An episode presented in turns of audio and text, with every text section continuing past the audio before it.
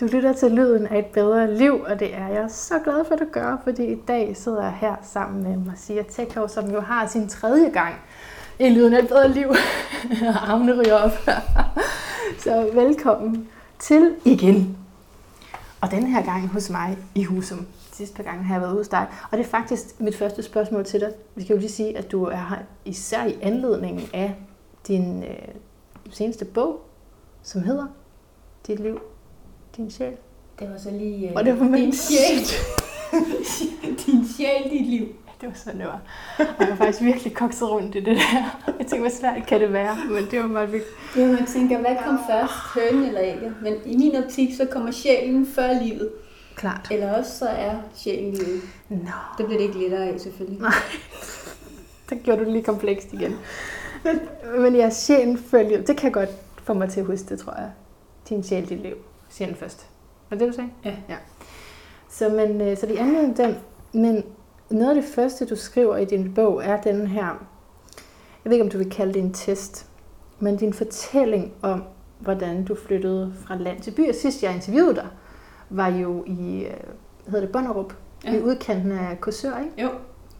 Og et dejligt, dejligt sted. Øhm, stort sted.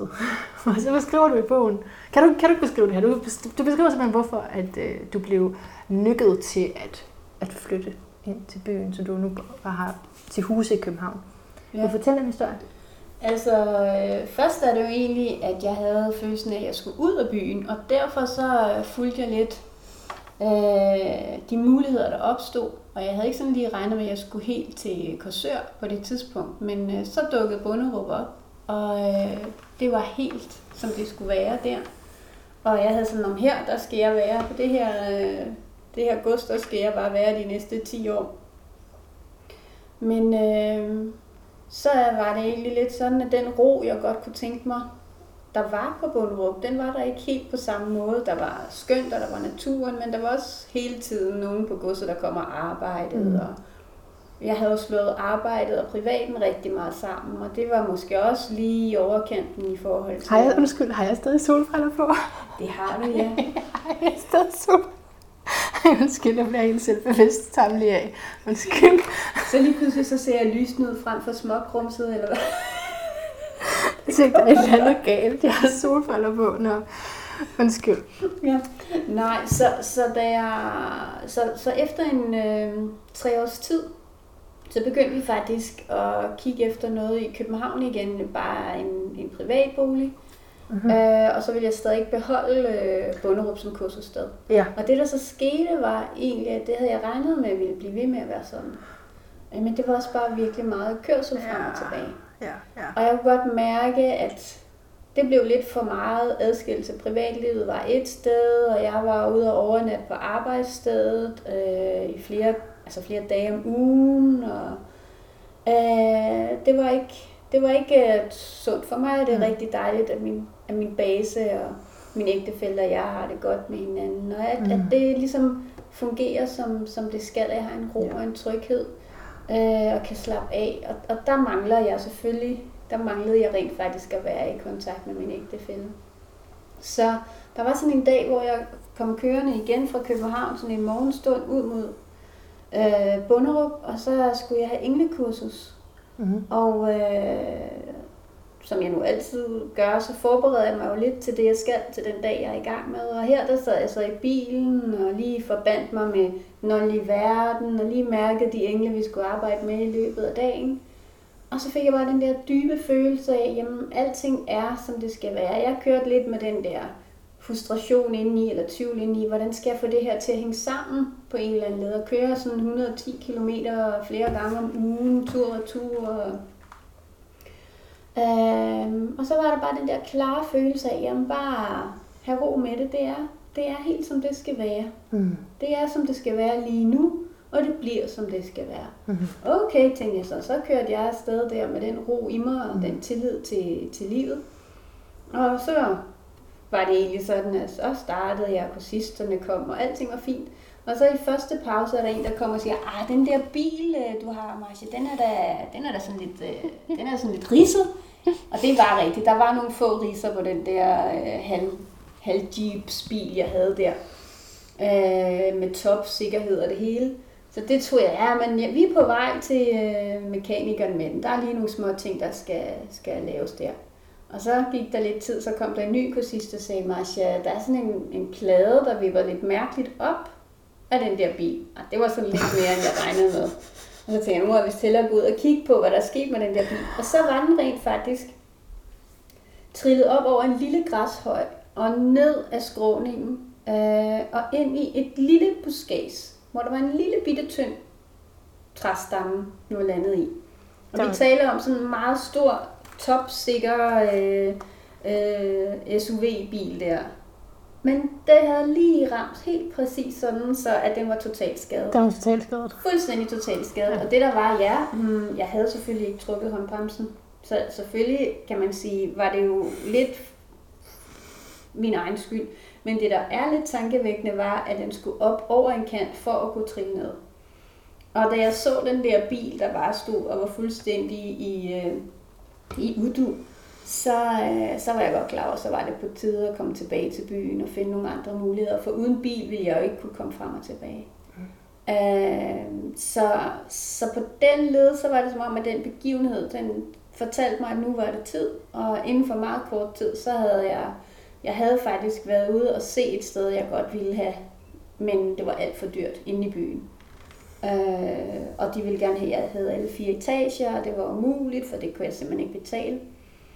Så vi fandt nogle andre løsninger i forhold til at blive på Bonderup og bruge noget lejebil, lidt skål, eller sådan, du ved, delebilsordning og alt det der. Mm. Og så øh, var det faktisk sådan, at jeg nogle måneder senere sad og mediterede, og så var det bare, Marcia, nu skal du byde på det lejemål, du gerne vil have. Du har set det, du ved det godt, jeg havde set for mig, at der skulle jeg holde min halvtreds års fødselsdag. Og jeg havde bare sådan, jamen det er jo først om nogle år, så... men altså jeg havde bare, at det sted talte til mig. Mm. Og så gik jeg faktisk ind og kontaktede udlejer og fandt ud af, at de havde faktisk lejet de to øverste etager, og jeg skulle kun bruge de to nederste, så min kursiste kunne komme ud, og til exakt det beløb, jeg havde mulighed for at betale. Og så var det sådan set det. Så inden for meget få måneder, så fik jeg rykket det hele til København igen. Og ja, sådan er livet nogle gange så foranderligt. Så simpelthen, fordi altså, du havde den her følelse af, at det skulle være der, og det var der, du skulle holde din halvtreds års fødselsdag, så arter det sig omstændighederne, at, at så var det kun en del, at, altså du skulle kun bruge en del, og det passede lige med det beløb, du havde yes. om måneden, ja. Og I kunne opsige det der i Bonderup. Ja. Og så ja, havde I stadig den plads, I skulle have. Fuldstændig. Alting har sådan set flasket sig. Men det var bare en meget stor forandring i forhold til min fastlagte plan, om at ja. skulle være der i ti år. Så, så, så det er det her med, hvor svært det kan være ligesom at følge og have tillid til, til de der strømninger, som sådan stille og roligt skubber os lidt.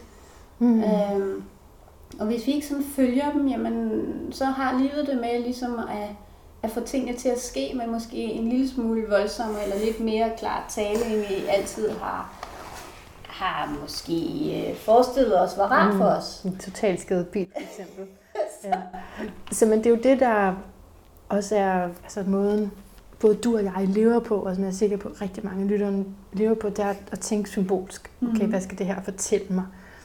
Var det, var det det første, du gjorde? Eller tænkte du først, ej mand, har jeg ikke trukket den håndbremse? Overhovedet der? Ikke, fordi det havde jeg da glemt alt om, jeg ikke havde. Nå, okay, det var ikke. Der var ikke den selvindsigt. Der var ikke, der var ikke selvskyld eller selvindsigt. Der var bare, det er den situation, jeg står i. Så der var egentlig den der mere nøgtern, direkte, mm. intuitive mm. indsigt. Okay, nu er det nu. Ja. Altså, jeg behøver ikke at bruge mere tid på at tvivle. Det er sådan, det er. Ja. Og så er det handling. Mm. Og, og, så, så, og så have tillid til processen. Men jeg havde jo den her dybe forbundethed ind i, at alting er i orden. Så hvis jeg måske mm. ikke havde haft den grundlæggende følelse om morgenen, af, at mit liv er, som det skal være, jeg kan trygt følge med det, så havde det måske været anderledes. Yeah. Og det er jo mere måske det, der er det vigtige, det yeah. er at komme ind i og have den her blanding af at fornemme, at ens sjælsbehov faktisk bliver mødt, hvis vi åbner os for, at det bliver mødt. Wow. Og have tillid til, at det kan godt være, at udefra kommende kan det virke kaotisk og skrækkeligt, men indeni er det det, der er vigtigt for at noget mere dyrebart kan spire fra. Mm. Okay, så kan du oversætte det til en kontekst af, Jeg har et savn, jeg har en længsel, der er noget, jeg mangler i mit liv. Måske en sorg også. Men så at tjekke ind i den her viden om, at lære som det skal være. Hvordan, vil det, hvordan ser det ud i praksis, når der er en, et, altså noget, man mangler? Det, det er mere sådan en følelse af at have tillid til at komme ned i roen med hvad? Altså ind i roen med sorgen, eller mm. i roen med, at længslen er der, mm. og at længslen har måske brug for nogle steps, inden det ikke længere er en længsel, men et mødt behov. Mm. Mm, og det vil sige, at alt efter hvad længslen er, så vil der være nogle trædesten. Mm. Men hvis du bliver i længslen, så er du ikke i et kreativt flow, eller et skabende flow i at få det til at kunne ske, at længslen bliver mødt. Mm. Og det kan jo være, at det kan være et personligt arbejde, man skal lære. Det kan være nogle praktiske ting, man skal have mm. gjort, for at A og B lige pludselig bliver sammenhængende. Mm-hmm. Så for mig mere giver det meget mere det her med, at, at det er noget, der er dybt inde i min inderste essens, som mm. har behov for at, at komme til udtryk. Der er nogle vilkår, nogle, nogle, øh, nogle ting, der er nødvendige for næste udviklingstrin hos mig. Og det vil sige, hvis det er et, et, et øh, altså det behøver ikke være et næste udviklingstrin, jeg har bare en tillid til, at livet egentlig ønsker, at jeg trives. Mm, yeah. Og hvis jeg har mønstre eller noget inde i mig, som faktisk begrænser min trivsel. Mm. Så hvis jeg lytter ind i mit dybere liggende ærlige behov, eller min sjæls tale til mig, som ikke nødvendigvis behøver at være behov i gængs forstand, men mere sjælens, sjælen for mig er her for at bidrage med noget. Mm. Så hvis mine almindelige trummerum begrænser, hvad sjælens mm. dybere liggende Øh, berigelse af verden er herfor, ja. Så vil det, når jeg kommer ind og, og tapper ind i min essens, hjælper med at skabe, eller få skabt, eller følge de veje, som bedst muligt støtter trivslen. Fordi hvis min sjæl og mit væsen og jeg trives, så er der langt større mulighed for, at jeg faktisk udlever det, som jeg er herfor. Hvis mm. jeg mistrives, vil der være en sandsynlighed for, at jeg rent faktisk bruger for meget energi på at mistrives, og for lidt på rent faktisk at, at berige verden. Ja, så at stole på, at livet, bruger du også terminologien universet nogle gange, det gør jeg jo. Mm-hmm. Universet ønsker, at øh, du trives, for mm-hmm. ellers så kan du ikke det, du skulle have. Ja. Så den tillid er essentiel. Og også det her, du siger med, at, at være forbundet med sin sjæls essens, som er noget, du taler en del om i din bog. Det kan måske lige, det vender vi højst sandsynligt tilbage til, men jeg kunne godt tænke mig lige at få historien her, så flytter du så til København, hvor du også er lige nu, men det er jo så det er tre år siden, ikke? Eller, det, er det, lige, to, det er to og et halvt år siden. To og et halvt år siden. Så det vil sige, at lige nu her omkring, hvor man, hvis man hører den her sådan aktuelt, så øh, er du ved at runde de der halvtreds. Ja. Og bliver den der drøm så til noget, og så skal du så holde festen? Ja, det er jeg jo i gang med at planlægge. Okay. Altså, jeg har, jeg har glædet mig i en del år til, at jeg skulle blive halvtreds. Er det rigtigt? Ja, det har jeg. Det har været sådan ja. et magisk, magisk tal for mig. Ja. Øh, men også sådan lidt... Øh, jeg har haft, da jeg fyldte fyrre, havde jeg en klar fornemmelse af flow fra fyrre til halvtreds. Bare, jeg har så bare sådan en kraftig hvid strømning af power, som bare drønede igennem. Så da jeg stod ved min fyrre, så havde jeg bare den der fuldstændige power-energi fra fyrre til halvtreds. Hvor jeg egentlig har, har, har lavet mig rigtig meget følge af den inspiration, og følge af, af de øh, bølger, der nu har været. Mm. Hvor at, at jeg har ikke den samme følelse fra halvtreds til tres. Mm. Så jeg er sådan meget nysgerrig på det, men, men følelsen af at have, have, have fulgt min vej så godt, jeg har formået fra de fyrre til de halvtreds, den er, det er, en, det er en, en, en god følelse. Mm. Øh, og, og, og det vil sige, øh, den fest, der kommer til, eller kommer, det, jeg kommer til at holde en, en reception, øh, både fordi det er mit tyve, ja, ja, men, men i virkeligheden fordi, at jeg både har her i januar, på grund af coronaen, har jeg jo ikke kunne holde en reception Nej. for min tyve, mit tyve-års jubilæum. Ah, jeg blev okay. uddannet klaviant for tyve år siden. Nå, fint. Ja. Så i januar måned, der, der havde jeg mit tyve-års jubilæum som, som klaviantrådgiver, right. og det var egentlig min selvstændige virksomhed, for lige med det samme begyndte jeg at arbejde. Mm. Så det er jo også sådan et... et øh, en milepæl. Ja. Altså for mig er det, føles det ikke som tyve år siden, jeg startede. Gør det ikke? Det er, jeg føler mig stadigvæk som sådan en undersøgende, mm. nysgerrig, øh, den der øh, ungdommens... Øh, du føler dig slet ikke som en gammel rotte i faget, eller hvad? Overhovedet ikke. Æh, men, men mere ja. stadigvæk fyldt af nysgerrighed, ja. og fyldt af den der måde, hvor man sådan... Når man oplever øh, det magiske, eller det guddommelige, eller det der større, der træder ind med den der øh, umiddelbare både begejstring og benådighed og berørthed. Jeg har, jeg har så meget af det, mm. øh, som, som fylder mig. Ja. Øh, så jeg har ikke sådan, at jeg er en garvet rotte, som har været i gang i tyve år, men jeg kan jo ligesom se på min kalender, at det er det, at det der har er gået. Ja. Øh, og jeg kunne også se de strømninger, jeg har været i. Jeg har jo været med til at skabe det, jeg skaber nu, og de strømninger, jeg nu kommer til at skabe min fremtid. Mm. Så der er en forbundethed imellem de tyve år og nu, klart. og også og den fremtid, jeg træder ind ja. i. Ja. Så, så jeg kommer til at holde sådan en reception, som både er tyve års jubilæum mm. og halvtreds års reception, og så en bogudgivelse. Så jeg kalder det sådan tre i et. Mm. tre i et. Det er jo altså faktisk en ret øh, normal, eller sådan typisk en vigtig ting for nogen, der har meget løveenergi. For eksempel, hvis man er løve, det er du, øh, at øh, have lyst til at fejre, fejre ja. livet, og måske endda også holde en fest, når man nu er i gang. Okay, men så lad os lige dykke lidt mere ned i din bog. Så kontakten til vores sjæls essens.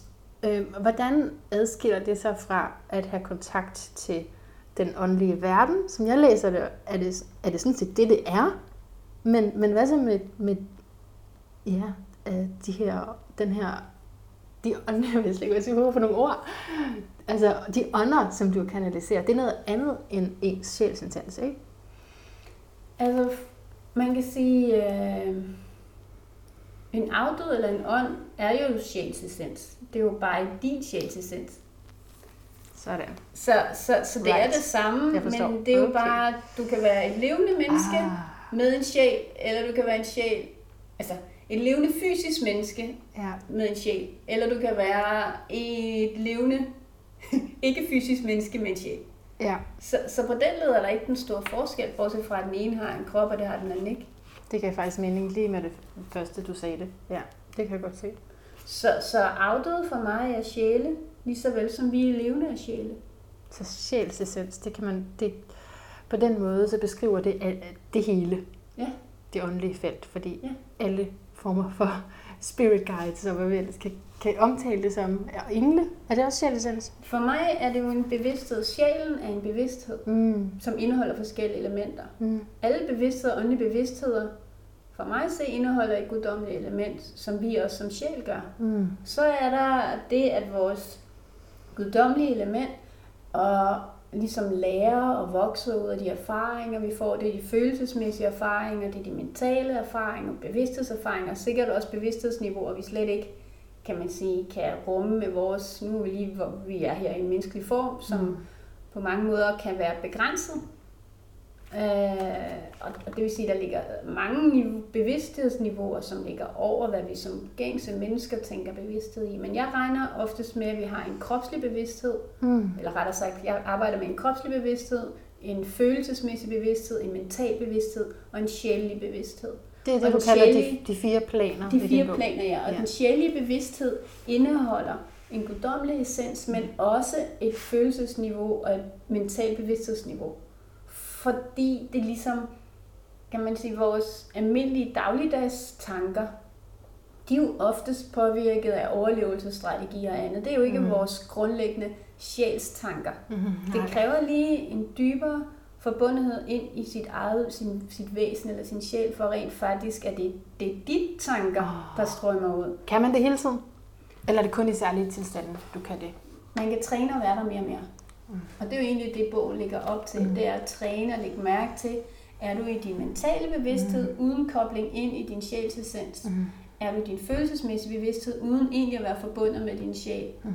Eller er du faktisk forbundet med din sjæl, som så strømmer ud og støtter de andre planer? Mm. Altså støtter dit fysiske plan, støtter din følelsesmæssige tilstand, støtter dine tanker og dine følelser, og lige så snart du er forbundet med din sjælsessens, så har du en direkte adgang til det guddommelige, for det guddommelige er i dig, og du er forbundet med det guddommelige, som ligesom har en, kan man sige, en, en højere frekvens, end, end du lige render rundt med som fysisk. Ja, det er helt klart øh, en del af det arbejde, jeg er i gang med for mig selv lige nu. Altså at øh, først og fremmest ligesom dechiffrere, hvornår jeg, hvor kommer den her tanke fra, ikke? Er det noget, jeg kan tage seriøst, eller er det bare noise, ikke? Ja. Øhm, og dernæst ligesom og det, vi har gå, rigtig gå mere meget. I, det, i, i den der sjæl, altså egentlig hvor, det, hvor jeg faktisk kan stole på det. Ja. Det, er jo, det er jo det længslen er, ikke? At jeg, når der er beslutninger, der er valg, at jeg så bare ved med klarhed. Så, så hvad er dit råd, når man står der og og ikke ved, om det er sjæl eller om det er mentalt? Der er sådan forskellige øh, måder. Mange gange kan du også lægge mærke til, hvor din energi er fokuseret. Hvis mm. den er fokuseret meget op i hjernen, mm. så er det stor sandsynlighed for, at det er rigtig meget en blanding af din hjernes rationelle, logiske måde at fungere på. Øh, og det vil sige, der kan du godt mangle at have en adgang, som måske er mere forbundet med kroppen. Mm. For mig at se, så er sjælen og kroppen, de hænger sammen. Når kroppen er afslappet, så har sjælen mulighed for at udtrykke sig mm. igennem kroppen. Mm. Når kroppen er anspændt, fordi den er i alarm, eller den skal tage beslutninger, som kan dreje sig om frygt, eller mm. øh, andre ting af underskud, eller følelsen af ikke at have nok, mm. eller hvad det nu måtte være, så har du en tendens til at gå over i overlevelse. Sjælen, den, den tænker ikke så meget i overlevelse, for den er evigt liv. Yeah. Yeah. Vores dyredel, vores, vi kommer fra dyrene, mm. den, de, de tænker, den, den, den del af vores krop har med overlevelse at gøre. Yeah. Så det der sker er, at, at dyrene jo kommer ind i overlevelsesmode, men de er ret gode til at give slip, og så komme ind i virkelig at trives. Man kender en kat eller en hund, der bare ligger og mm. bare nyder livet. Mm. Altså, så de har meget lettere ved at lave skiftene. Mm. Hvor vi som mennesker nogle gange kan have svært ved at lave de skifte. Hvor at når din krop er afslappet, et, et dyr for mig at se har også en sjæl, der er guddommelig. Ja. Altså, så, så på den led, så har dyr nogle gange lettere ved faktisk at skifte til deres sjælsessens, end mennesker har. Fordi de har lettere ved at tage skiftet ned i, at kroppen nu er afslappet, faren er overstået, jeg kan give mig lov til at være tryg og slappe af igen. Okay, et lille sidespor, når du siger det der, så vender jeg lige tilbage til mit hovedspor. Ja. Ikke, ikke at jeg er sikker på, at du ved, hvad det er for et, men, men øh, sidespor til det med dyr der, fordi det er, det er der folk, der har spurgt mig om, øh, hvad, altså, hvad er forskellen på menneske og dyresjæl? Øh, og altså, der kunne en teori jo være højere og, og lavere. Det jeg har, sådan har jeg det ikke helt. Nej. Øhm, fordi jeg har ikke umiddelbart, at dyr er mere, altså mindre udviklet mm-hmm. end vi er. Ja. Jeg har faktisk, at nogle af de dyr, specielt husdyr vi har, øh, som er tæt forbundet med mennesker, rent ja. faktisk kan være guider og hjælpere med en ret høj bevidsthed, ja. som inkarnerer for at støtte op omkring mm-hmm. det barn, der er i den familie, eller den familiestruktur, der er. At der faktisk ligger, de kan faktisk sanse mere. De, for det første så har dyrene oftest et langt bedre sanseniveau, mm. fordi vi har ligesom mennesket er ikke altid lige gode til faktisk at finde ud af, hvor meget de sanser. Dyr mm. kører på stemninger og følelser rigtig meget. Mm. I virkeligheden så pattedyr har en sansehjerne lige så vel som mennesker har. De sanser sindssygt meget stemninger. Og de er bedre til at aflæse kropssprog, end vi som mennesker er i vores del af verden i hvert fald. Det er jo en egenskab, vi har, men vi har bare fortrængt nogle af de øh, sansemuligheder, vi har. Men derfor, når vi laver de fortrængninger, så har vi faktisk heller ikke helt adgang til at bruge vores sanseapparat. Dyrene har oftest meget adgang til deres sanseapparat. Mm. Og det vil sige, at dyrene har en, og, kan man sige, sanser, nærvær og stemninger. Det er også, hvad jeg føler, vores sjæl indeholder. Vores sjæl er jo ikke fysisk, den er fyldt af, kan man sige, bevidsthed, mm. tilstanden, stemninger. Mm. Så når et dyr er afslappet, så har det faktisk ret let ved at komme i kontakt med sin essens. Fordi et, et afslappet nervesystem mm. er rummeligt, det har mulighed for at føle både tryghed og glæde og kærlighed og nærvær. Mm.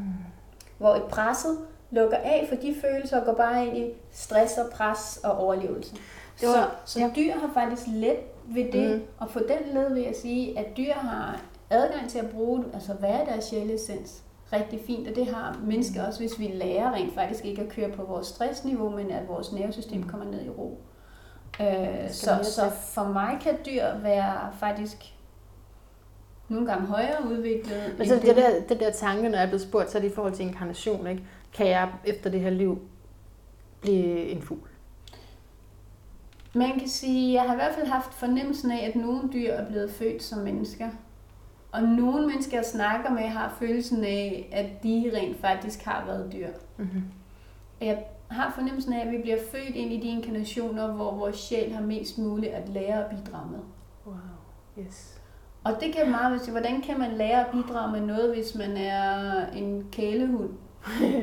Men der er faktisk rigtig meget. Alle, der har ja. haft dyr, har, altså, har haft husdyr i hvert fald, eller kæle, kæledyr. Mm-hmm. Det er jo helt utroligt, hvor meget der mange gange er af udveksling der. Ja. Hvor stor kærlighed, og hvor meget gavn, hvor meget berigelse det er. At, altså, her vi øh, havde en, en kat, øh, Melba, på et, øh, altså i mange år, hun var, blev femten år. Og det var simpelthen, da hun døde, var det som om, at, at hele sjælen i lejligheden forsvandt. Altså hun gik egentlig hele tiden og skabte et nærvær af at komme hjem. Mm. En finhed, en blidhed, en nænsomhed, øh, en dyb kærlighed og omsorg, som den kat hele tiden var i mit liv med, ja. i en, en, en periode af mit liv, som, hvor der skete rigtig meget. Mm.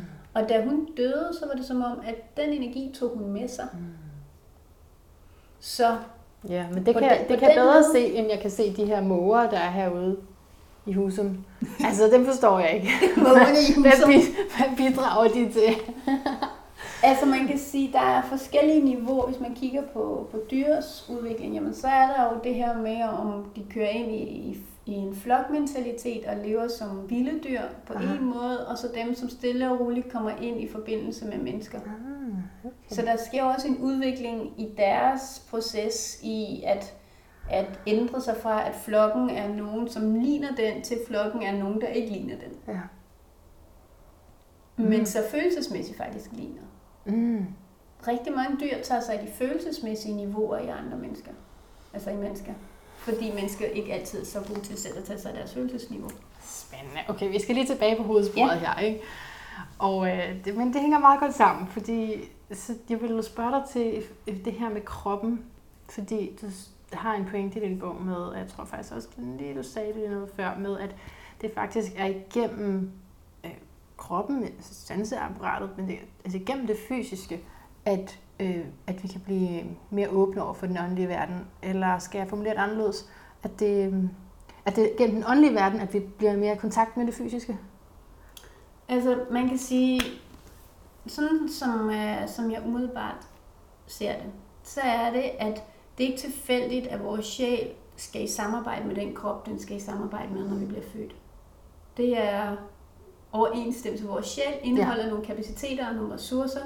Og så er der øh, et match til den krop. Og så er der simpelthen ja. et match. hundrede procent. Og, og det vil sige, det der er interessant i det, det er, hvis vi kommer ud over øh, nogle af de normale overlevelsesmekanismer, som vores krop har for at overleve, eller som vi har tillært os igennem årtusinder via vores generation. Altså for mig så har vi så meget liggende i vores D N A fra vores slægt, som jo drejer sig om overlevelse. Vi har også en masse positive ting for vores slægt. Så det der skal, den sjæl, vi har, kommer ned i en krop, som har en historie med sig. Mm-hmm. Ja. Og at der er en årsag til det match, er der. Mm-hmm. Så på den led, om det er sjælen eller kroppen, der kommer først, det er samspillet, der er interessant. Ja. Og hvis det samspil ikke fungerer, så vil der være øh, noget, som har brug for hjælp for, at sjælen og kroppen kan styrke samarbejdet. Ja, for det, fordi det, kroppen, sjælen er jo født for at være i kroppen. Ja, ja fordi det jeg spørger til, ikke? Eller prøver at få dig til at sige noget om det, hvordan, hvordan kommer jeg i kontakt med den åndelige verden? Ikke? Og så siger du, at det, altså, at det faktisk ja, at det hænger uløseligt sammen, ja. og at man faktisk får større trivsel i den fysiske krop øh, og det fysiske liv, når du er forbundet åndeligt. Ja, og igen, hvis man kan sige, Det behøver ikke at være sådan, at alle skal have kontakt med deres skytsengle og guider, men som minimum have en søgning ind i, hvem er jeg som sjæl. Ja. Fordi din sjæl automatisk er åndelig. Vi er mm. alle sammen åndelige væsener. Ja. Vi har alle sammen en sjæl. Vi mm. ville ikke være her, hvis vi ikke havde en sjæl, så ville vi være døde. Ja. Og det, der er interessant i det, det er bare, hvor lidt vores samfund rent faktisk gør for at støtte den individuelle mm. person i at være i kontakt med sin sjæl. Ja.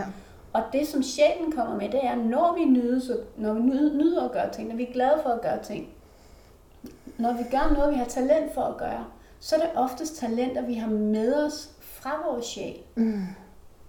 Så på den led, så er det sådan, at den åndelige verden faktisk forsøger at belønne os i forhold til, når vi gør noget, hvor vi er afslappet og trygge og glade eller gode til noget, så er det i overensstemmelse med vores vej. Men det, der er lidt tankevækkende, det er, hvor meget vores samfund får os til at føle frygt, eller mindre værre, mm. eller skulle præstere ud fra mm. noget, der ikke er glædesbetonet. Og her mener jeg ikke, at man bare skal rende rundt og være lalleglad. Rent faktisk sker der jo det, når vi gør noget, vi virkelig er glade for, så har vi et overskud, hvor vi kan hjælpe, altså kan berige andre mennesker med det, vi indeholder. Mm. Så det er rent faktisk en, kan man sige, en glædelse og en nydelse, der er forbundet med et udtryk af, hvem vi i virkeligheden er som væsen, som for mig at se er en meget mere balanceret måde at berige verden på. Øh, men, men hvis vi har med os enten fra, fra vores slægt eller fra bare det at øh, skulle tilpasse os den biologiske familie, vi landede i lige netop i det liv, der vil vi lave nogle tilpasninger mange gange, hvor at sjælen et øjeblik bliver nødt til at vige for tilpasning eller for at kunne være her fysisk, indtil vi når et punkt i vores liv, hvor vi er parat til at arbejde med de indlæringer og mønstre, vi har fået med os, som har betydet, at slægten har kunne overleve indtil nu. Men hvad nu, hvis det ikke er den rigtige måde for din sjæl ja.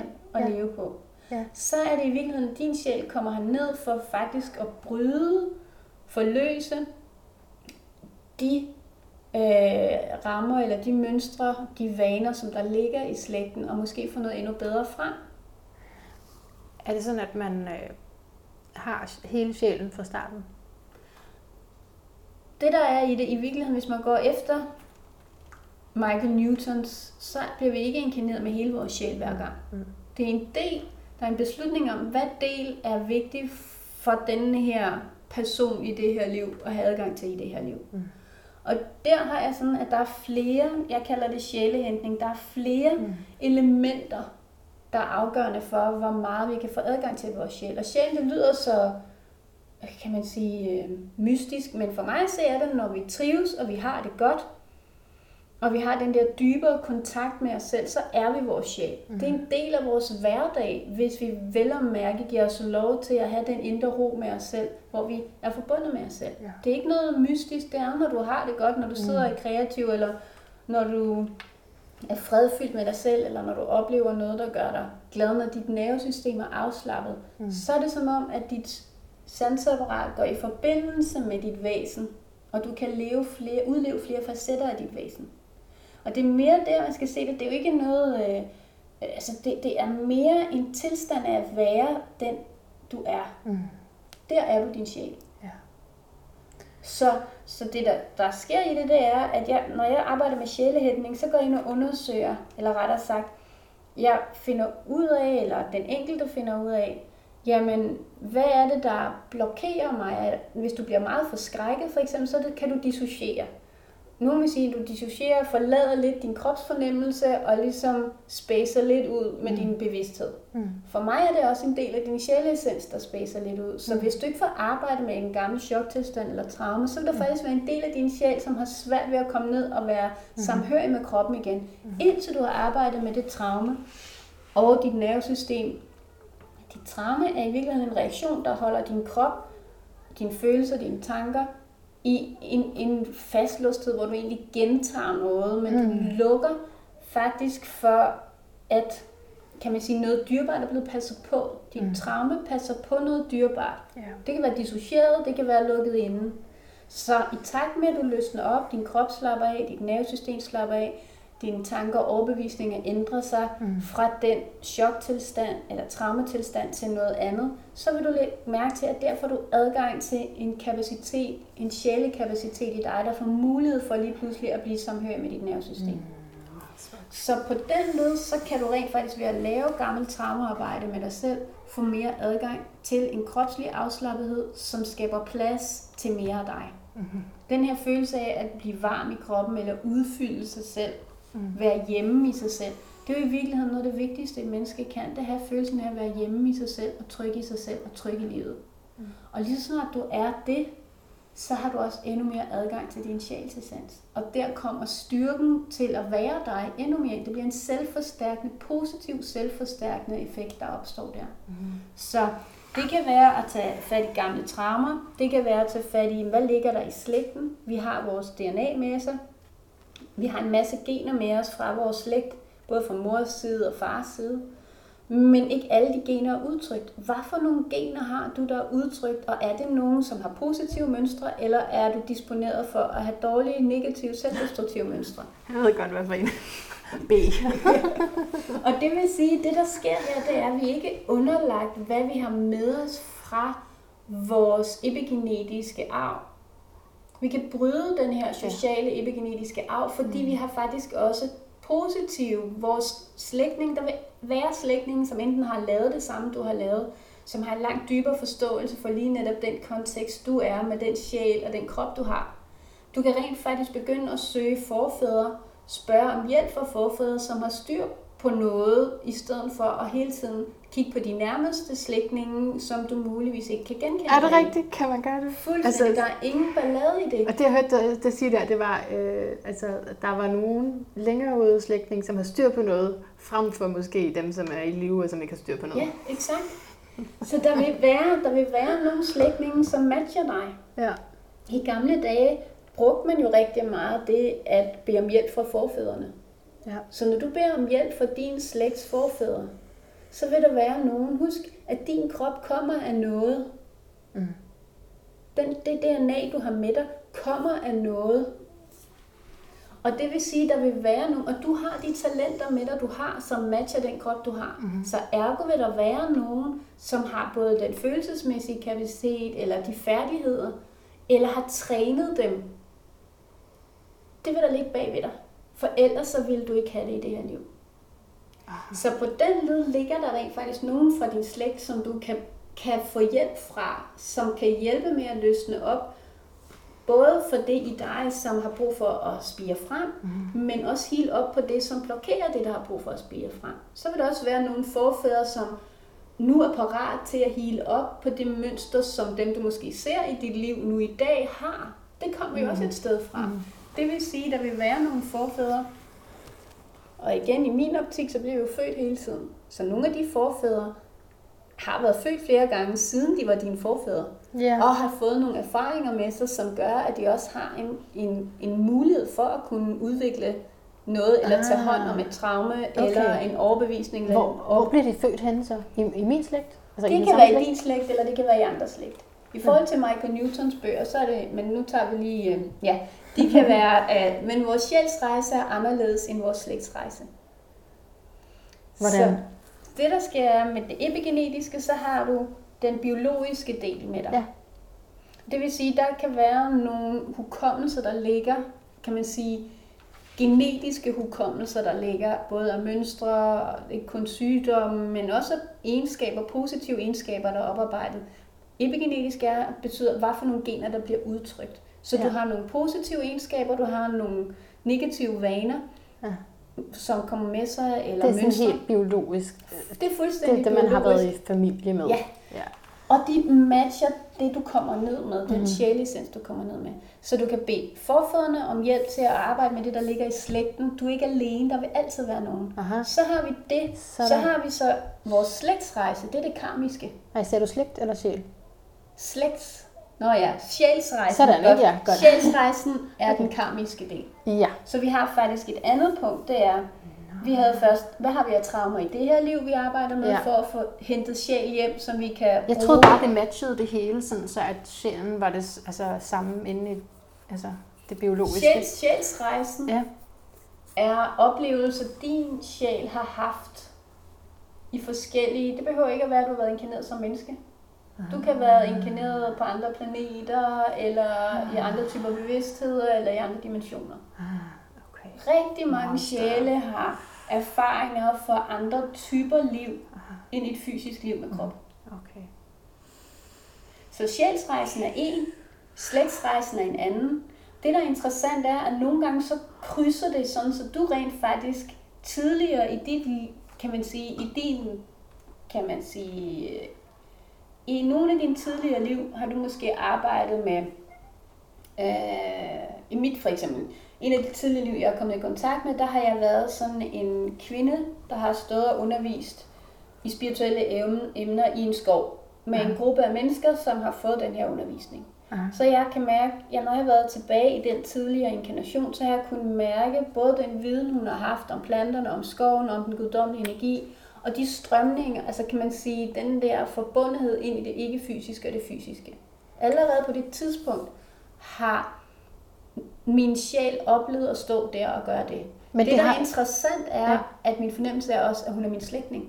Nå, okay, men det var nemlig det, jeg ville spørge om. Så det er, hvad jeg kalder krydsliv. Så her har jeg både... Men det behøver ikke være sådan. Så du kunne få den erindring og den følelse af samhørighed yes. med hende og få noget af hendes visdom. Uden at hun var min slægtning. At hun var din tante. Ja. Så det, der sker her, det er, at når det er en af de liv, hvor jeg både kan mærke genkendelsen ligesom i min D N A og mm. i min krop. Altså jeg kan nærmest mærke, hvordan min krop arbejdede med i det, hun fortæller. Jeg er altid sådan meget fysisk levende, når jeg under, eller underviser. Så når det er slægt, så er det mere kropsligt? Når det er slægten, så er det rigtig meget vores D N A, og det ja. er ikke nødvendigvis kun det kropslige, men det ja. ligger jo i vores blod, kan man ja. sige. Ikke? Ja. Øh, men det der var her, det var, det var det er både en tidligere forfader til mig, mm. det vil sige, min sjæl har oplevet at få den erfaring, mm. men der ligger også i mit D N A den erfaring, fordi vores D N A bliver nedarvet igen og igen og igen. Så på den led er det, hvad jeg kalder krydsliv. Jeg har både en sjælelig oplevelse af at have været den kvinde, og jeg har også i mine gener en genkendelse af at være, have den kapacitet at kunne bidrage på den måde i livet. Så når jeg kommer ind og forbinder mig med den erindring, der ligger både D N A-mæssigt mm. og sjæleligt hos mig, ja. så får jeg erindringen ind dobbelt. Ja. Altså, den tanken om, det er, at det er adskilt på den måde, det kan jeg rigtig godt lide, fordi, men det er så fordi, at jeg måske nogle gange kan synes, at øh, jeg ikke lige kan finde noget i min slægt og være sådan super stolt af. Så, så kan jeg jo, det har du sikkert også en kommentar til, men så i forhold til det sjælelige, så kan vi jo i hvert fald sige, at så er jeg også forbundet med alle mulige andre, som ikke er i den slægt, fordi jeg har, øh, jeg, så har jeg været familie med alle mulige ja. andre, ja. også da jeg har været så tidligere. Jeg, jeg troede, det hængte sammen. Okay, nej. Ja. Nej, fordi igen, hvis man for eksempel øh, læser noget om Michael Newton, så mm. lægger man mærke til, at nogle af de børn, ja, kan man sige, øh, det er ikke så meget ham, det er nogle af dem, der arbejder med børn, som har erfaringer fra tidligere liv. Mm. De er jo oftest landet i familier, som ikke er slægtsmæssigt forbundet okay. med den inkarnationsfamilie, den tidligere familie, mm. som de har været i. Så når du ser nogle af de her, det er Jim Tucker for eksempel, når han arbejder med de her unge mennesker, mm. så er det jo egentlig sådan, at den familie, de lige er landet i, har ikke nogen slægtsmæssig sammenhæng nødvendigvis med den familie, de kom fra. Det giver perfekt mening, jo. Og så det, derfor har det lidt, det er lidt ligesom man skal forestille sig, at nogle gange er man ude på et, altså ja. lidt ligesom sådan noget, der snor sig ja. om hinanden, eller sådan lidt ligesom øh, slangerne omkring øh, lægestaven der, ikke? Ja. Der, de snor sig, og nogle gange så krydser de hinanden, så er vi både ja. vores forfædre, og det er også en del af vores inkarnationer. Andre gange ja. er vi ude og opleve ting, som vi kan berige slægtslinjen med. Det er en meget god overgang til det sidste øh, emne, jeg vil tale med dig om, som du også synes jeg understreger i din bog, nemlig at, jeg ved ikke om du vil sige, du repræsenterer, men du i hvert fald tiltrækker, og du inviterer mennesker, som har en fornemmelse af ikke at høre til. Mm-hmm. Jeg rækker hånden op. Eller, om det ikke at høre til sin egen familie, eller slet ikke høre til på jorden, noget af den stil. Det er, øh, det er en særlig gruppe, som du også, altså du arbejder med mange forskellige grupper, men det er også nogle, som du møder meget. Hvad er det, der er med den, øh, med os? som yeah. synes, det er svært at høre til. Også, altså for mig også, og det er også meget tydeligt afspejlet i mit horoskop, at, øh, at det, jeg skal, er jord, men jeg har ikke noget jord selv, du ved. Det skal, jeg skal ligesom bare derhen, ikke? Så, så hele det her krop og materiel tænkning, at det er fremmed for mig, og det er, det er undervejs, og det er spændende, men det, altså, det, har, det har da helt klart givet den der fornemmelse af ikke at høre til på jorden. Det er sådan en, en bagvedliggende, ikke? Og så mere i, i det levede liv har det jo så været ikke at høre til forskellige grupper, fordi folk har mere forstand på, på ja, hvordan man lever praktisk og fornuftigt end jeg, og så kan man føle sig helt fremmed i sin måde at tænke på. Mm. Hvad er det, du gerne vil sige til os? Til os? Altså det, det, der ligger i det, der er jo, at en, en stor del af mit liv har jeg jo haft problemer med ligesom at forstå, altså, hvordan et almindeligt praktisk liv kunne leves. Mm. Men i takt med, at jeg ligesom har haft lavet samarbejder med den åndelige verden, er faktisk bedt om hjælpen til at være her mm. sammen med den åndelige verden. Altså at, at det ikke er et enten eller. Mm. Mange gange er det lidt sådan, jamen, øh, når jeg snakker med, med folk, der søger det spirituelle, så synes jeg, at de bare gerne hjem. De vil bare gerne hjem til, hvor der er rart og trygt, mm. og engle og Jesus ja. og Gud. Ja. Men for mig at se, er det jo her. Ja. Så da jeg begyndte at arbejde med at bruge den spirituelle verden til at støtte mig, til at skabe den tryghed og møde mig med den kærlighed og omsorg, som jeg har brug for, for at være tryg, så begyndte jeg også at være mere robust til at være her, men også rent faktisk begyndte at kunne se den kærlighed og det liv, og den dybere mening og det guddommelige, der strømmer igennem os alle sammen og mm. er til stede i det her nu. Og så bliver det gradvist lettere og lettere at være her. Mm. Men det går jo ind i faktisk som, igen til det her med, at hvis vores nervesystem og vores altså er, kan man sige, forsøger at overleve og skubbe sjælen ud, yeah. så bliver det svært at leve. I Men kontakt. Hvis du rent faktisk mm. giver dig lov til mere og mere at få adgang til din sjæl og bruge støtten fra den åndelige verden til ligesom at bygge dig op, så bliver du en stærkere udgave af dig selv til at være i det fysiske liv. Men mm. du bevarer din tro mod at være i det på din måde. Yeah. Fordi det, der kommer ind her, er jo mange gange, at man forsøger at tilpasse sig yeah. måden, som andre mennesker er mm. i det her praktiske liv mm. på. Men I har, altså, vi har hver vores måde at være her på. Vi har hver vores platform. Mm. Og det vil sige, hvis vi ikke siger ja tak til vores platform, så forsøger vi at lande på nogle af de andres platforme, som aldrig nogensinde vil give mening for os. Nej, nej.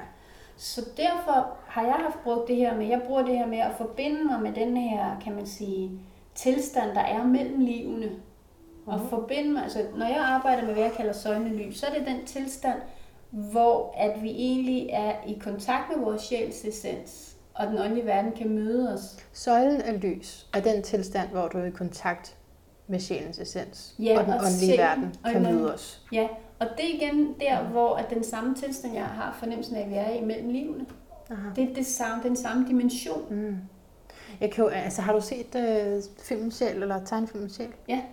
Altså, det er rigtig godt til øh, nogle af os, der har lidt svært ved lige at, at tjekke ind i, hvad det er. Så faktisk bare lige at kunne se det som sådan en animeret lyssøjle der, ikke? Det er faktisk, er den ikke et stykke meget god?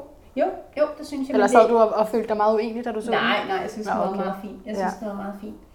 Altså, men, så, så når jeg arbejder med den her søjlelys, så er det en mm. dimension, vi træder ind i, mm. når vores sjæl, når vi har dyb adgang til vores sjæl, mm. og vi kan forbinde os med den, for at hjælpe os til at have adgang til vores sjæl. Og det, det der er, er fordelen i det, det er jo egentlig, at, at for mig at se, det der har hjulpet mig til at være her fysisk, det er mm. egentlig at forbinde mig med den åndelige verden, mm. for at få adgang til min sjælsessens, som så kan få bedre bo i min krop, fordi min mm. krop, ligesom jeg skifter bevidsthed til, fra overlevelsen, som er den mentale mm. del, eller den mm. følelsesmæssige del, eller den kropslige del, til min sjæls kontakt. Men altså, så, så jeg har følt det som et livstema, der er flere signaturer i mit horoskop, det jeg taler sådan her, ikke? Øhm, lytterne tror jeg er vant til, at jeg taler lidt astrologi. Øhm, men men øh, udover det, så er jo fisk, og man kan sige, at uanset hvad, hvis du har ret meget fiskeenergi, så er det sådan vigtigt for dig, at du på et tidspunkt i hvert fald accepterer din inkarnation. Ja. Det er sådan et rigtig godt råd.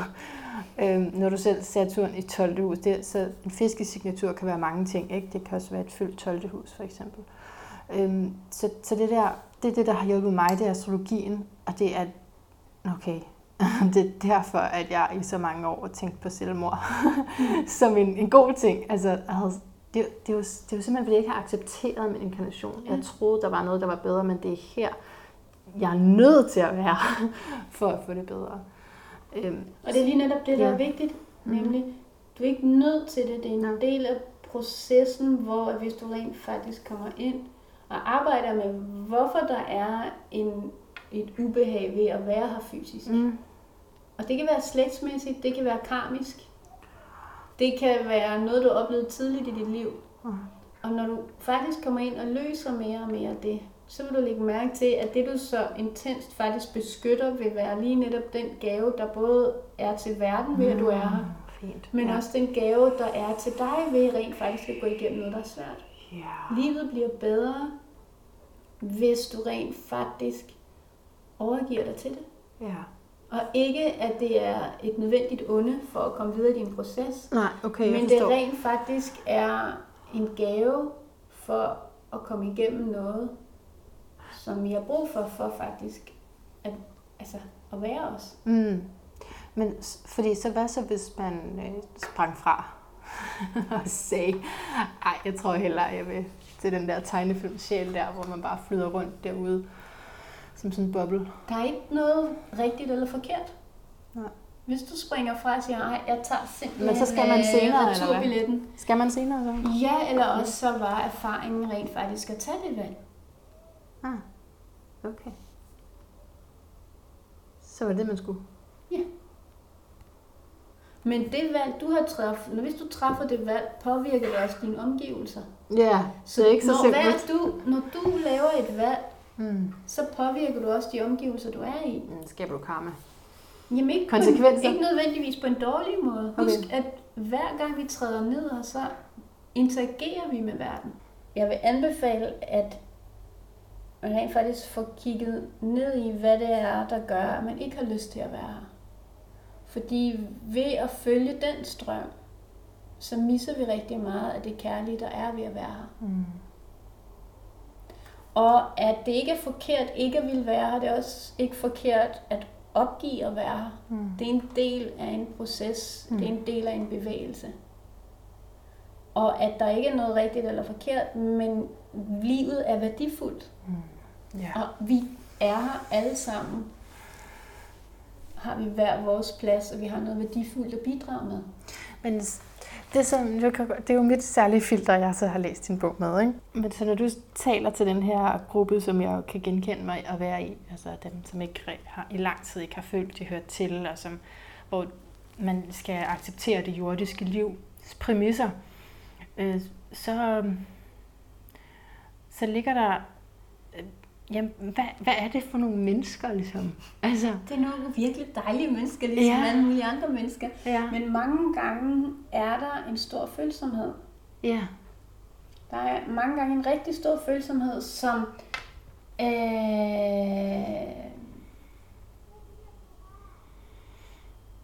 har, altså mig selv inklusiv, i, i den følelse af, at svæve over livet, og ikke rigtig kunne komme ned i livet. Det var yeah. meget den følelse, jeg har haft en stor del af mit liv. Okay. Og hvis jeg så kom ned og mærkede min krop, så var der bare rigtig mange ked, kedelighed og, og følelser, som ikke var rare, ergo smuttede op igen. Så der har kun været én vej for mig. Det er faktisk et ret stort healingsarbejde. Mm. I forhold til at rumme, at jeg rent faktisk kan være omsluttet af et kærligt nærvær, som også både rummer og accepterer de negative følelser eller de smertelige følelser på en måde, så det lærer mig selv at rumme det. Mm. Så det, der sker, når følsomme mennesker rent faktisk kommer igennem den følelse af ikke at ville være her, mm. så har de virkelig meget at bidrage med, oftest fordi der er en stor sanselighed, en stor følsomhed, et stort, en stor sårbarhed, som når den lige pludselig bliver transformeret til en styrke, så kan den komme ud og virkelig berige verden med den følsomhed. Og det vil sige, det er ikke kun din egen kamp med dig, det er i virkeligheden også din sjæls dybe ønske om, at du har en følsomhed, som du har behov for at lære og mestre, fordi det er en del af din sjæls vej så at kunne ja. støtte op i, hvad end du har bidrag med i verden. Mm, det er jeg meget enig i. Når vi taler om, om fiskens arketyp, så er det også vand og følelser. Så, så jeg plejer at sige, at alle, som inkarnerer som vandtegn, så er der... altså igen, vi kan selvfølgelig generalisere og sige, hele alle for alle er det her en healingsrejse, men særligt når du er vandtegn, så er der noget, du ikke har følt, som du skal føle nu. Ja, eller som du føler rigtig meget. Husk, din, mm-hmm. din sjæl har kapaciteten til det hele. Mm-hmm. Din sjæl har også kapaciteten til at rumme smerte, uden at blive overvældet af smerte. Mm. Så det er der, når, når jeg arbejder med at få folk ind og mærke deres sjælsessens, så rummer det faktisk en udvidelse af deres følelsespotentiale, men også de positive elementer. Så lære at administrere det, ja. følelserne. Og det er det samme, der sker, når vi er i stand til at hjælpe os til, at vores nervesystem rent faktisk kan komme ned mm. i, altså at vi kan regulere det, uden at vi ryger ind i for meget pres, men vi faktisk via ro og tryghed, når vi er små, så navigerer vi efter andres nervesystemer. Vi har ikke mm. vores eget nervesystem mm. fungerer ikke, så vi navigerer efter vores forældres nervesystem. Så det går galt. Og så hvis vores forældre ikke er afbalanceret, så har vi ikke lært, hvordan det er at være afbalanceret. Så vores læring i vores nervesystem er ubalanceret. Men og det Men, gælder jo rigtig mange mennesker, fordi man typisk som nybagt mor eller forældre er presset. Det er rigtigt. Så der er jo faktisk rigtig mange, der har de der ting, ikke? Lige netop det er der. Og så er der bare et spørgsmål om om der så alligevel er en dybere ro og en kærlighed, mm, som ja. er det aftryk, som vores nervesystem... Som er det primære. Ja, ja. Mm, så ja. alle vil være presset og stresset. Det er bare et mm. spørgsmål om balancen. Yes. Så det, der sker, er, at du er ikke underlagt det nervesystem, som du er blevet præget med. Din sjæls nervesystem, hvis man kan sige det sådan, dit, den måde, hvor din sjæl og dit nervesystem kan balancere med hinanden, det er rent faktisk igen via glæde, via tryghed, via omsorg, via kærlighed, via begejstring, via klarhed. Og det vil sige, når du begynder et punkt, hvor du skal begynde at mere at tage ansvar, og være parat til at tage ansvar for, hvem du er, så kan du begynde at sortere i de mønstre, du har med dig, i de nervesystemsresponser, i de overvejelser og de overbevisninger, du har med dig, som egentlig er tilpasninger, og ikke hvem du er. Ja.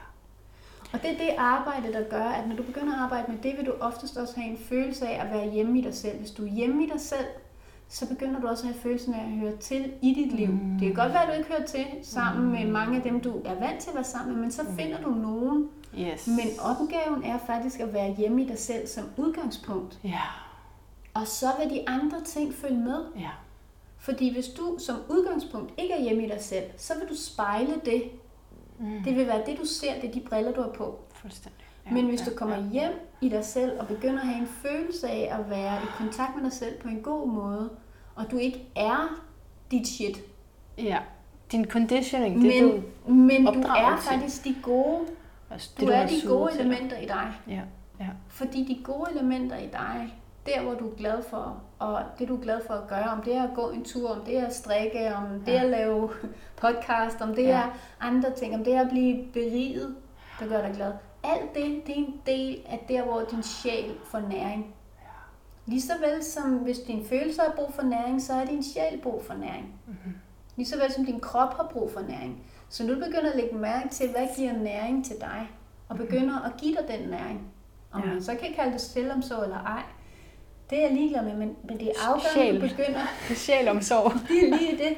Så, så Susanne Hart, som arbejder rigtig meget med, kan man sige, psyken og nervesystemet, mm. og de her tidlige påvirkninger. Hun har lavet, i en artikel hun har lavet, så har hun sagt, at biologien og psykologien mødes i nervebanerne. Ja. For mig at se, så vil jeg gerne lave det, at biologien, psykologien og sjælen mødes yes. i nervebanerne. Ja. Fordi det er der, vi er hele. Ja. Så har vi både, kan man sige, det biologiske, det fysiske niveau med, som er der, hvor krop og nervebaner egentlig forbinder sig ind i det ikke-fysiske, følelser, stemning og bevidsthed. Mm-hmm.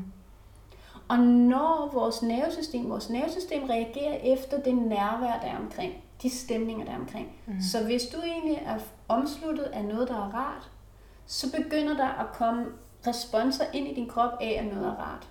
Og når det begynder at ske, så vil du åbne op for det, der er rart, som kan være trygt i at komme frem. Ergo vil din sjælsessens have mulighed for at blive mere udtrykt, og jo mere den gør det, jo mere vil den støtte op omkring, at du ligesom får adgang til din kapacitet og dine ressourcer. Det er mere trygt at blive udfoldet ja, i det, eller du det er bare mere klar til det. Simpelthen. Ja, simpelthen. Ja. Så det, der sker det, at du rent faktisk begynder at arbejde med at vokse indenfra, via at være i nogle omgivelser, som stimulerer, at du vokser indefra. Og når du begynder at have fat i det, jamen, så begynder du også at kunne sortere, hvad i dine omgivelser, eller hvad i dine følelser, eller hvad i dine tanker, går egentlig ind og påvirker dig på en negativ måde. Og så, kan du, så har du fat i den lange ende. Og det er der, jeg har, hvis vi har vores sjæleessens, så har vi både hjælpen fra den åndelige verden, men vi har også hjælpen fra vores essens. Og når vi mere, i stedet for at, kan man sige, når vi lever ud fra vores sjæleessens, så bliver vores personlighed vores sjæleessens. Hvis vi mm. lever ud fra vores mønstre og vores tillærte ja. ting, både fra slægten eller fra de karmiske tillærte ting, som kan man sige kan have negativ karakter, mm. så bliver det vores personlighed. Men vi har faktisk brug for at tage stilling til, hvem er jeg? Dybest set inde i mig. Og det kan man sige, jeg-tilstanden i sjælen er ikke det samme som vores enten positive eller negative ego. Det er en jeg-tilstand, som rent faktisk går i et med en større tilstand af det guddommelige. Så på den led skabes der lige pludselig adgang i et helt almindeligt, stille og roligt hverdagsliv, hvor du har en anden ro, en anden tillid til dig selv, en anden tillid til livet, og du lægger mærke til de små tegn på en anden måde, og du får hjælpen til... Små som store tegn. ja, får hjælpen til at navigere lidt bedre, i stedet ja. for at du skal bremses op så voldsomt. Absolut. Eller, altså, Absolut. Vi er ikke skabt til at skulle lide. Vi er skabt Nej. til at, kan man sige, leve og opleve og skabe og berige og elske. Altså... Mm. Det lyder godt. Så vil jeg alligevel gerne være i liv, ja, når det er med den på. Det lyder virkelig dejligt. Og jeg elsker at høre dig tale. Vi skal til at slutte af. Der er gået lidt over en time. Øhm, og jeg skal jo stille dig standardspørgsmålet med, hvad er din lyd af et bedre liv? Men jeg kunne godt tænke mig, at jeg har jo for vanligt at sige en lille smule om hovedskolen. Jeg vil bare sige, bare sige det, jeg kan høre i noget af det, du fortæller. Ikke? Jeg kan høre...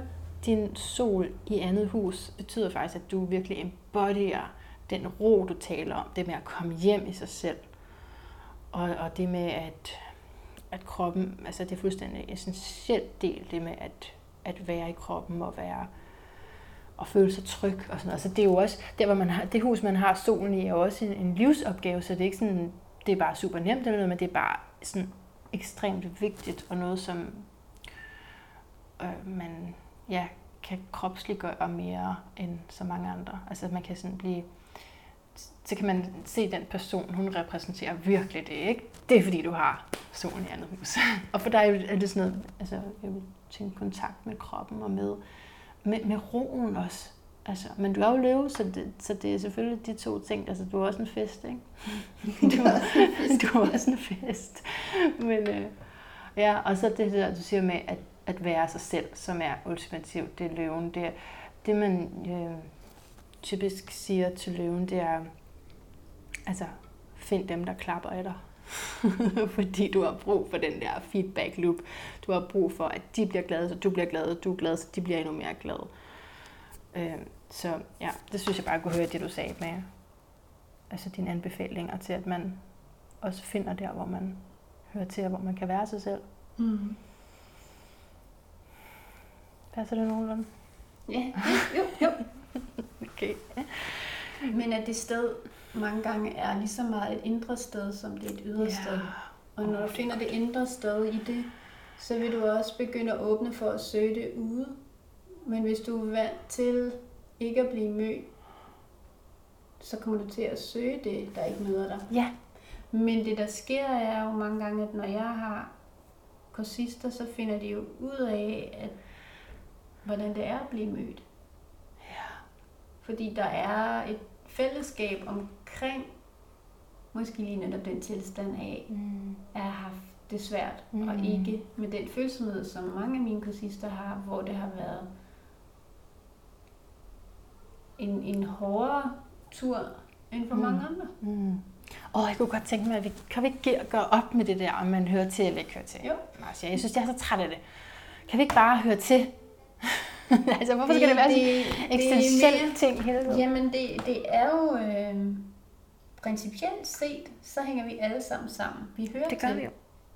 Så det, så det er hvad? Det er vores biologi, det er vores dyr, som kan føle, at vi er ja, adskilt. Ja, og tidligere oplevelser. Ja. Og oplevelser af at være i et liv, hvor vi måske ikke er blevet taget imod. Mm.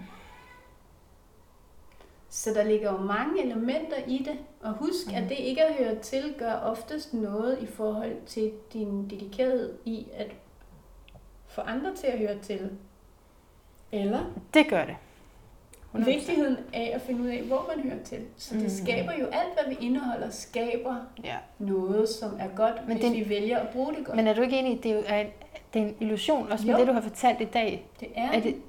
Så er det jo formålsløst at blive ved med at tale om, om man hører til eller ikke hører til. Det, det er det. Vi hører per definition til, for vi er sjæl. Vi er dybt samhørige med hinanden. Ja. Vi er dybt samhørige med den åndelige verden. Vi er dybt samhørige med den jord, vi er på. Vi har levet, vores slægt har levet på den her jord, i, altså fra hvis vi tager vores slægt også til de tidlige amøber, i millioner af år. Vi hører til. Det er ikke et tilfælde, vi er her. Vi, vi hører til, ja. og vi er vigtige i vores platform. Lige netop den kobling, du er i lige nu, kommer ikke igen. Det er din platform. Ja, this is it. Simpelthen. Ja. Det er lige, og du har det med dig, du har brug for at have med dig til det livsformål, du har. Det er bare et spørgsmål om at være nysgerrig på det. Mm. Og man kan fx se et billede af det i et horoskop, det tænker jeg på, når du taler. Altså det der med, at det, det er i hvert fald det, der har visualiseret det for mig, at det er unikt et udtryk, ikke? At du kan se det der billede, du kan se det der farver. Det, det er lige der. Der er ikke andre, der har Nej. lige det. Og det er da fantastisk. Der er ikke nogen andre, der lige netop har den. Den kombination. Nej. Den er her nu. Den kommer ikke igen. Mm. Og den er her, fordi den har lyst til at, at være og opleve livet og berige livet. Mm. Okay, så lige for at runde det der med ikke at høre til, og måske ville få tanker om at forlade det hele alligevel. Øh, vil du så sige, det er, er det ikke sjælen, der siger det jo? Nej, det er så det. Så det, det er noget, jeg ved ikke om vi kan kalde det kropsligt, eller det er i hvert fald, det sidder i, i nogle gamle overbevisninger, noget der ikke er vores, et eller andet nedarvet. Ja. Det, der sker, er, at vores sjæl har det altid godt. Den er virkelig parat til at komme ned og leve, ellers så vil den ikke være. Mm. Men vores mønstre, vores vaner, vores påvirkning, enten fra tidligere liv, som er mønstre, der ikke er blevet bearbejdet færdigt, eller fra vores slægt, hvor der ligger mønstre, der ikke er blevet bearbejdet, eller fra det her liv, hvor vi har oplevet noget, hvor at det ikke har været, altså været behageligt. Så der ligger en... Det kan gå ind og overskrive sjælens naturlige glæde. I virkeligheden er det jo en af udfordringerne, at sjælen kommer ned for at arbejde med de her temaer. Mm. Og når det lykkes, så er der rigtig meget, kan man sige, godt at hente. Mm. Og når det ikke lykkes, så er der stadigvæk blevet arbejdet på det. Aha. Der er, er intet liv er forgæves. Aha. Men, men der er bare lige, lige netop den kombination, du er i lige nu, har sin livsknist. Ja. Og jo mere vi stoler på vores livsknist, der er lige netop i det liv, vi er i nu, jo mere giver det plads til at folde sig ud. Så du synes, at du har meget godt rundet det, ikke? Fordi det var det, vi startede med at tale om. Altså at have tilliden til, at alt er, som det skal være. Ja. Og det er ikke det samme, som vi skal lade det være. Næh, nej. Det er det samme, som at det nogle gange er at tage fat ja. med pussekluden og gå i gang. Mm. Og tro på, at det det hele lykkes, ja. uden at man kan se vejen lige nu. Så man siger, hvad er din lyd af et bedre liv?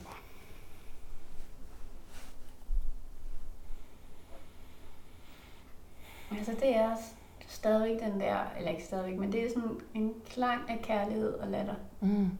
Samvær. Nærvær. Mm. Oh, det lyder godt. Kærlighed og nærvær. Mm. Og ingen adskillelse. Nej. Men så kan det jo være tonen for dit, øh, hvad hedder det, halvtredsindstyvende år. Ja, det det.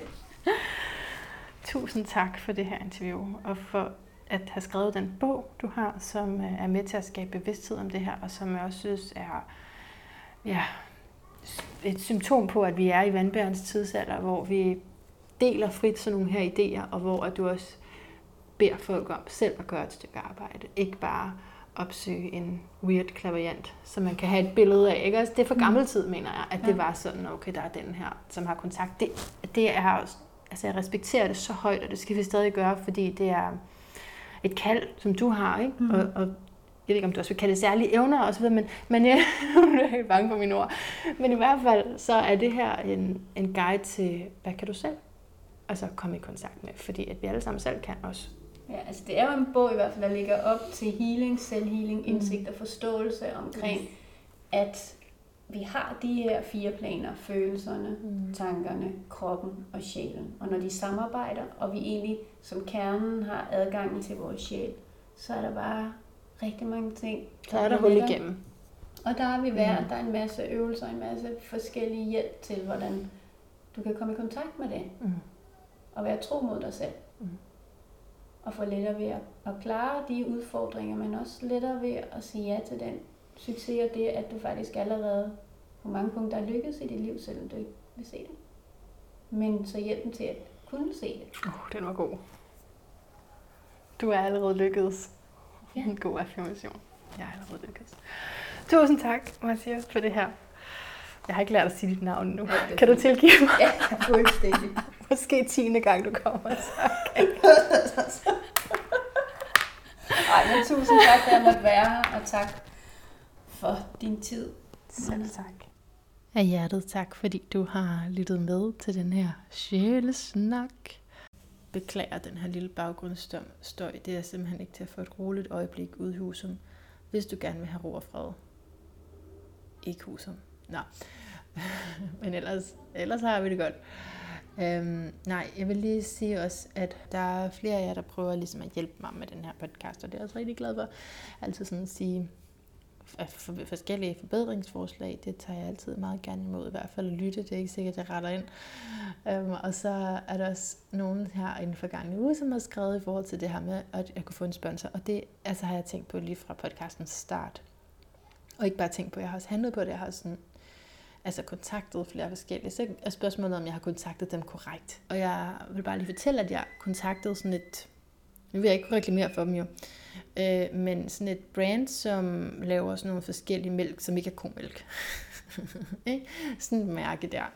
Øh, fordi jeg drikker sådan noget mælk, som er, ikke er komælk selv, og så tænker jeg, jamen, altså, og det er det, jeg har gjort med alle, jeg har spurgt. Det har altid været noget, det her det bruger jeg alligevel, kan jeg nævne jeres navn, og hvad I gerne have, jeg siger, og så at de sponsorer et eller andet til mit podcast. Ikke? Øhm, og de har bare svaret, der er rigtig mange, der henvender sig med lige præcis det, du gør der, og vi har valgt at ikke at gå videre med din ansøgning. Og jeg siger det af to grunde. Jeg siger det for det første, fordi jeg gerne lige vil give den kommentar til jer, der skriver om jer, hvorfor jeg ikke bare gør sådan og sådan. Jamen, det gør jeg faktisk også løbende. Og for det andet, så har jeg også sådan en fornemmelse af, men så er det ikke det. Altså, så er det et eller andet andet. Altså, det, det er den her symboliske måde at forstå alting på. Okay, når dørene lukker sig, så var det ikke det, jeg skulle ind. Okay, hvad så? Så er jeg ikke helt på den rigtige vej. Og, og der er jo selvfølgelig den her podcast-platform, hvor man kan gøre det eksklusivt, og så kan man få et eller andet for det, og det er, det er jo en, ja, det var sådan noget, og nu vil jeg ikke gøre den her auto for lang, men altså, det var jo noget, jeg pynsede på i starten, og var inde og snakke med dem og sådan noget, og så alligevel blev jeg anbefalet ikke at gøre, og det har jeg selvfølgelig tænkt på, om, om man alligevel skal ride med på den, fordi intentionen er jo rigtig god, nemlig at podcaster får penge for deres arbejde, og samtidig så er jeg bare stor øh, og fortaler og tilhænger af, at, man, at det er tilgængeligt, ikke? Så jeg, jeg ved ikke, jeg har ikke fundet vej med det endnu, men jeg er, som du forhåbentlig kan høre, er ved rigtig, rigtig godt mod, og, og har øh, total gnist på øh, mange år endnu. Så, men hvis du alligevel gerne vil øh, sikre, at jeg ikke ombestemmer mig, fordi jeg ombestemmer mig ekstremt tit, så, så please del denne podcast med dem, du kender. That's all. For at jeg bliver ved med at eksistere, så er vi nødt til at være rigtig mange, der støtter op, og flere, der lytter med. Og, og det er jo det, det er jo lyttertallet, der gør, at jeg en dag kan få en sponsor, så kan jeg sige, hør her, der er fem hundrede tusind lyttere. Nu er jeg simpelthen nødt til at give mig halvtreds kroner, ikke? Helt ærligt. Så det sker nok en dag. Men øhm, herfra, ikke mere. Bare hjertet tak, og indtil vi høres ved igen. Gentænk alt. Måske især din sjæl først, og så dit liv. Det var lidt sjovt, ikke?